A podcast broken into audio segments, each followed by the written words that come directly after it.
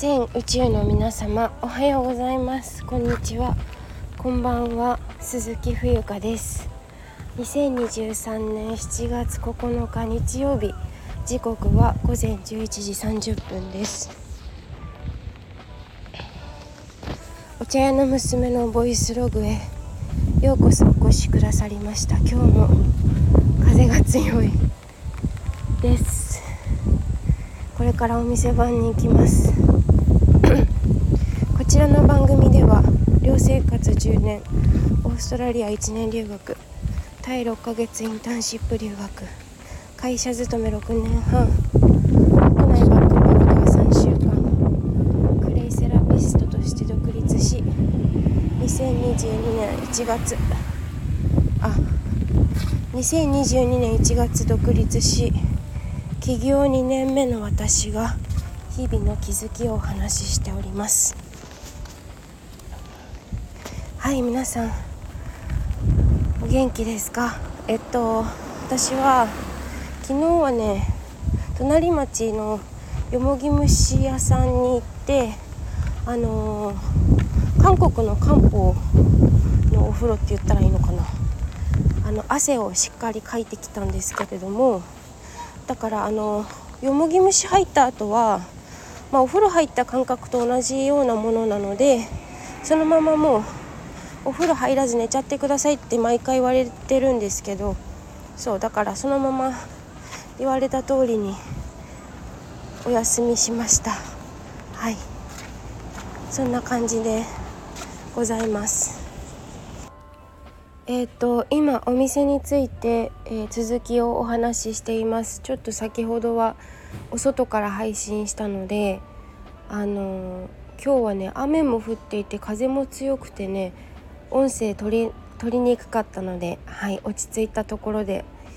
配信します。はい、そうで、昨日はそのよもぎ蒸しに行ってきて、体もねだいぶすっきりしたんですけど、それでもやはりなんていうのか、他力本願ではないけど、そういうなんかエステとか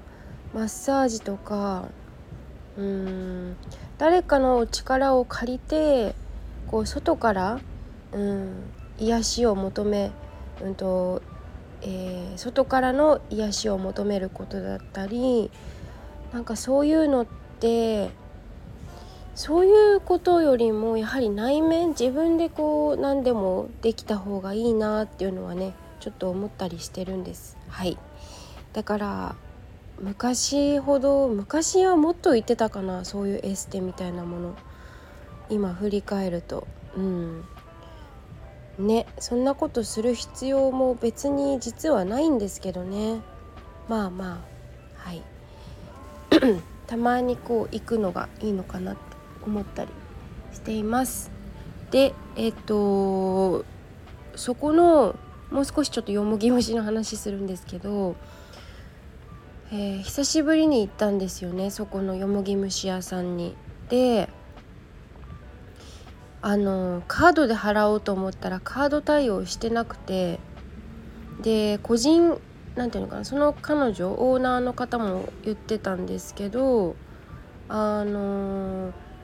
審査が通らなかったらしいんですよね、過去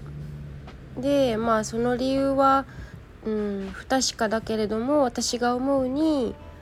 個人事業主だからなかなか審査通りにくいのかななんてことをおっしゃっていて、確かにそれはあるかもしれないなって私も思ったんですよね。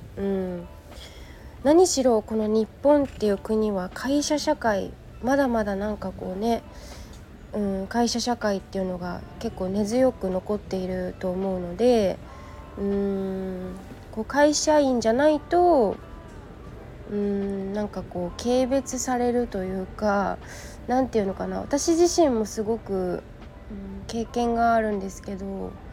なんかこうフラフラしている時期というか、なんかこう自分の人生何がしたいのか分からなくなった時が私はあるんですけど、そんな時に今もそうかもしれないんですけれども、なんかこうアルバイトをねこう転々としてこう食いつないでいくみたいなことをしていると、周りからいろんなことを言われたり、あの子は定職に就かないとか、いつまでもフラフラしているみたいな、はい、まあ日本社会はそういう感じです。はい、でですね、何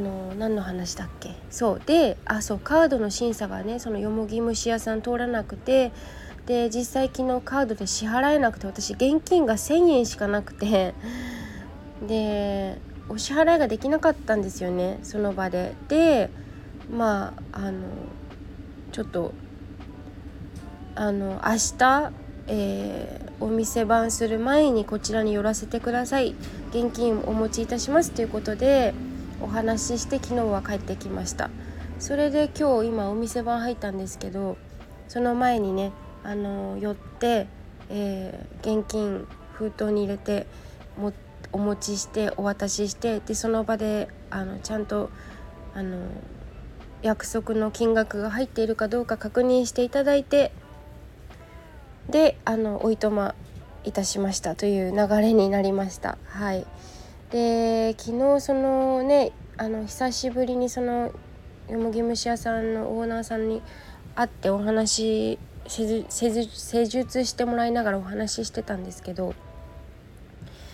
なんかやっぱり今っていろんなこう情報が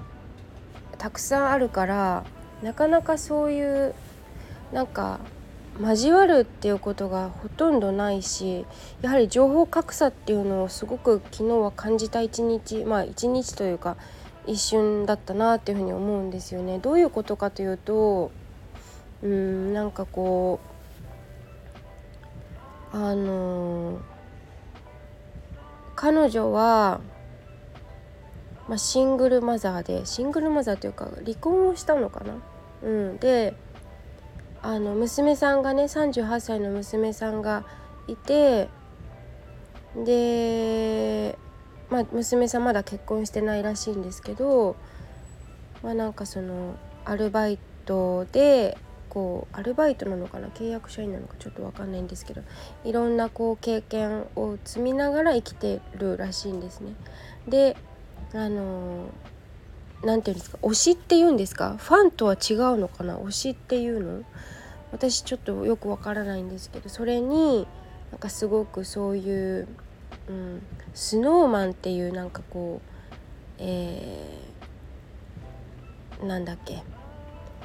ノーマンっていうジャニーズのグループをすごく推しているらしいんですよね。でなんかそれもお母さん入ってよっていうことでファンクラブに入ってなんか一緒にやってるんだみたいな話をね、そのオーナーさんから聞いた時に、そういう世界がそういう世界があるんだなって思って、で思ったのと同時になんかこうね、カードのその支払いにね、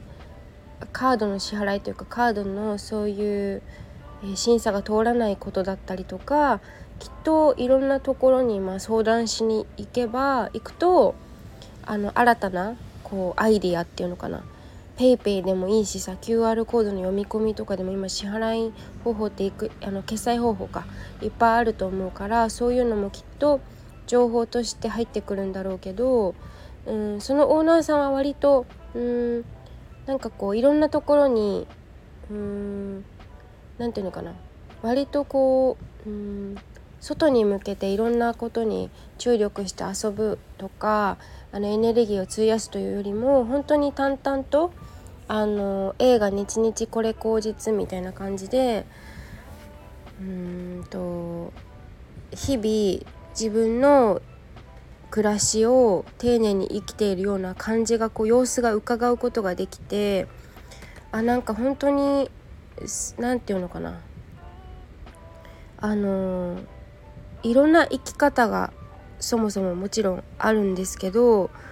やはり情報を知っているか知らないかでこんなにもその人々の生活にこう差が出てくる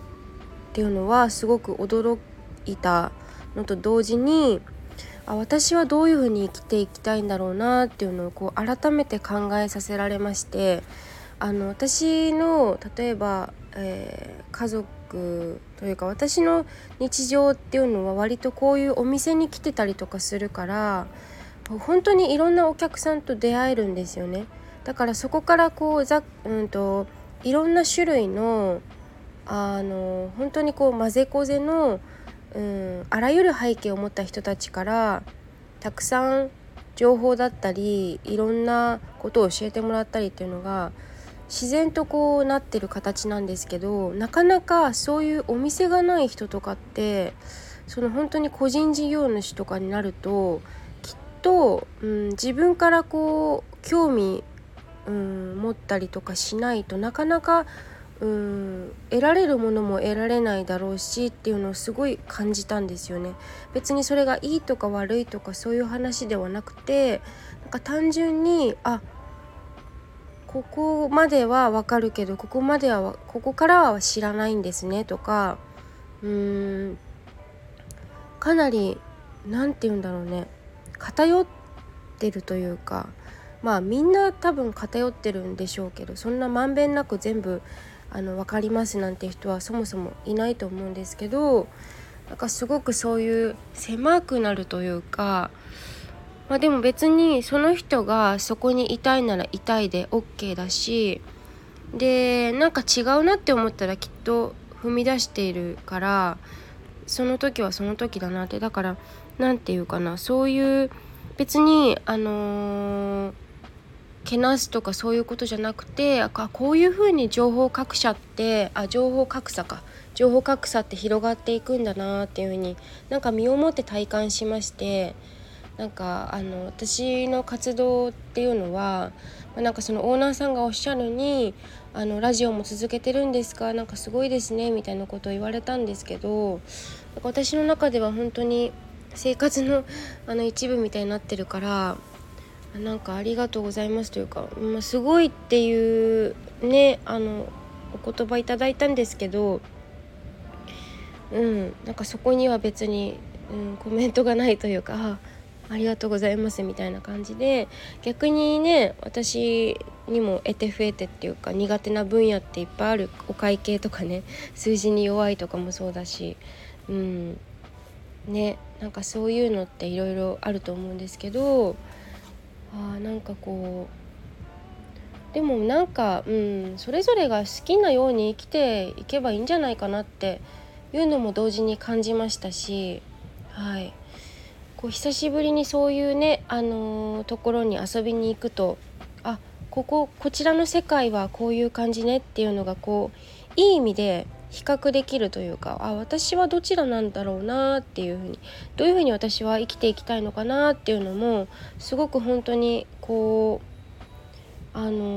ヒントをいただいたというか、でクレイセラピストとしての活動はどうなんですかとかね、今何に興味持ってるんですかとか、忙しそうですねみたいなことを言われたんですけど、なんか忙しいというね、忙しいという言葉にも本人のね思う忙しさと相手が思う忙しさにはギャップがあるだろうから、どうなんでしょうねみたいな感じになっちゃったりとかして、なんかコミュニケーション難しいですね。難しいというか、なんていうの、より複雑で繊細というかね、人によってはこの言葉が苦手っていう人もいるだろうし、そういうふうに言われて嬉しい言葉と言われて悲しい言葉とかも人によってきっと違うから、なんか私今日この話をしたかった、情報格差の話になっちゃったんですけど、ちょっと違う切り口でお話ししようとしていたんですが、情報格差の話になってしまいました。でも情報格差と言ってもですね、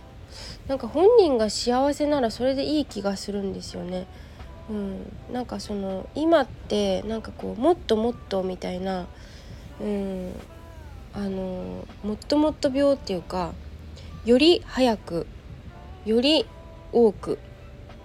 より強くとか、いうメッセージとかも結構目にするし耳にすることもいっぱいあるんですけど、本人がねそれでいいというか、まあここで言う日本人ならではの樽を知るっていうところに行き着くのかなと思っていて、他人がどうこう言うものでもないし、そうなんかもう少しこう肩の荷を下ろしてもいいなって思う、自分に対して思うこともいっぱいあるんですよね実は。だから本当に今私、ずっとなんですけどこう迷いながらいろいろ生きているわけなんですが、なんかこう自分の本音に従って生きてるかなみたいなことをね思ったっていうお話でした。はい、情報格差について今日はお話しさせていただきました。はい、何か皆さんの人生の参考になると嬉しいなと思います。はい、では以上です。